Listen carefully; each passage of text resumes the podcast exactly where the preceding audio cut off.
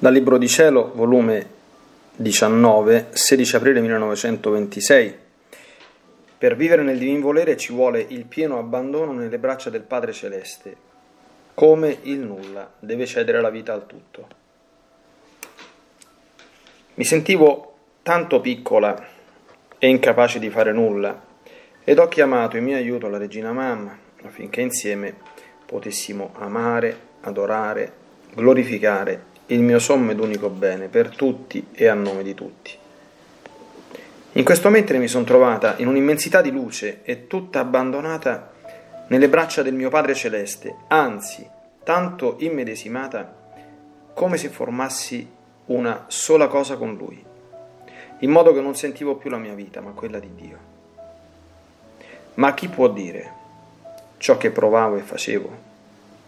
Onde, dopo ciò, il mio dolce Gesù è uscito da dentro il mio interno e mi ha detto, Figlia mia, tutto ciò che hai provato, il tuo pieno abbandono nelle braccia del nostro Padre Celeste, il non sentire più la tua stessa vita, è l'immagine del vivere nel mio volere. Perché per vivere in esso si deve vivere più di Dio che di se stessi. Anzi, il nulla deve cedere la vita al tutto per poter fare tutto e avere il suo atto in cima a tutti gli atti di ciascuna creatura. Tale fu la vita della mia mamma divina. Essa fu la vera immagine del vivere nel mio volere. Il suo vivere fu tanto perfetto in esso che non faceva altro che ricevere continuamente da Dio ciò che le conveniva fare per vivere nel supremo volere. Sicché riceveva l'atto dell'adorazione suprema per potersi mettere in cima ad ogni adorazione che tutte le creature erano obbligate a fare verso il loro creatore. Perché la vera adorazione tiene vita nelle tre divine persone. La nostra concordia perfetta il nostro amore scambievole, la nostra unica volontà formano l'adorazione più profonda e perfetta nella Trinità Sacrosanta. Quindi, se la creatura mi adora e la sua volontà non sta in accordo con me, è parola vana, ma non adorazione. Perciò la mamma mia tutto prendeva da noi per potersi diffondere in tutto e mettersi in cima ad ogni atto di creatura, in cima ad ogni amore, ad ogni passo, ad ogni parola, ad ogni pensiero, in cima ad ogni cosa creata.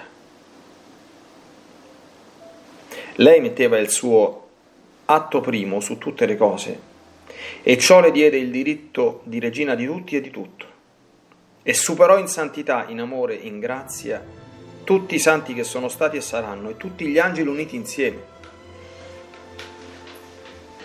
Il Creatore si riversò su di lei da darle tanto amore, da tenere amore sufficiente per poterlo amare per tutti.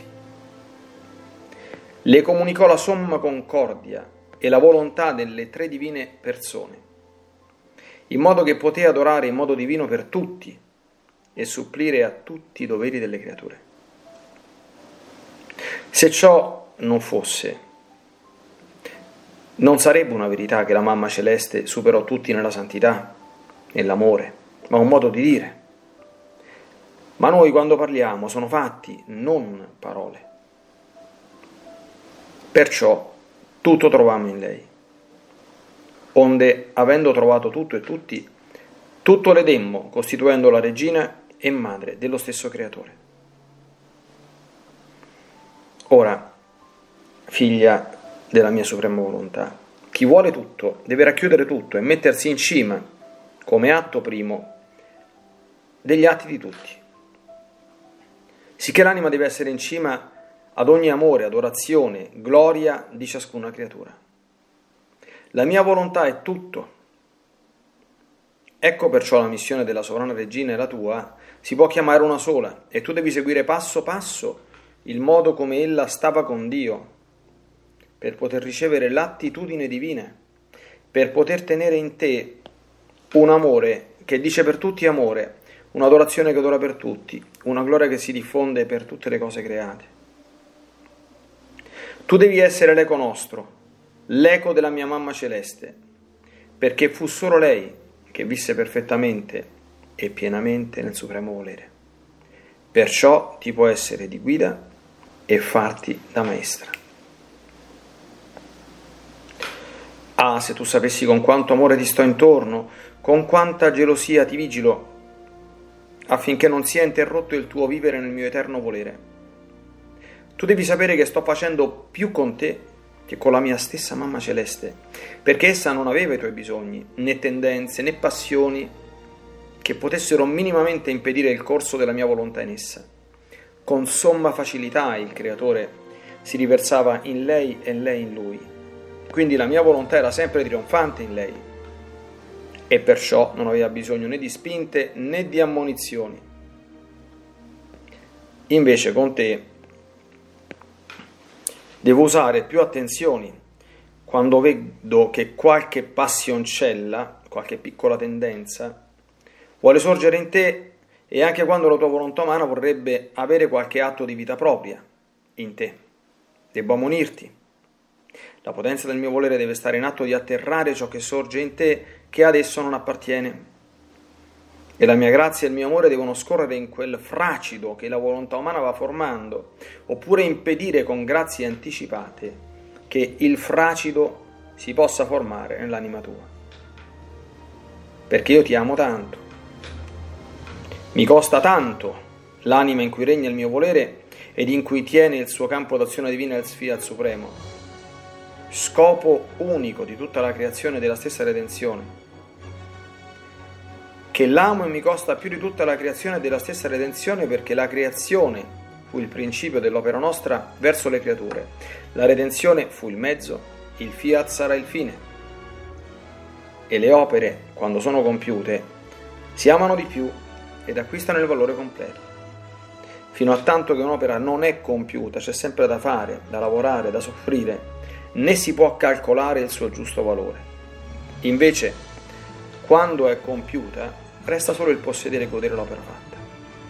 Ed il suo valore completo viene a completare la gloria di colui che l'ha formato. Perciò, la creazione e la redenzione devono rinchiudersi nel fiat supremo. Vedi dunque quanto mi costi e quanto mi sento di amarti.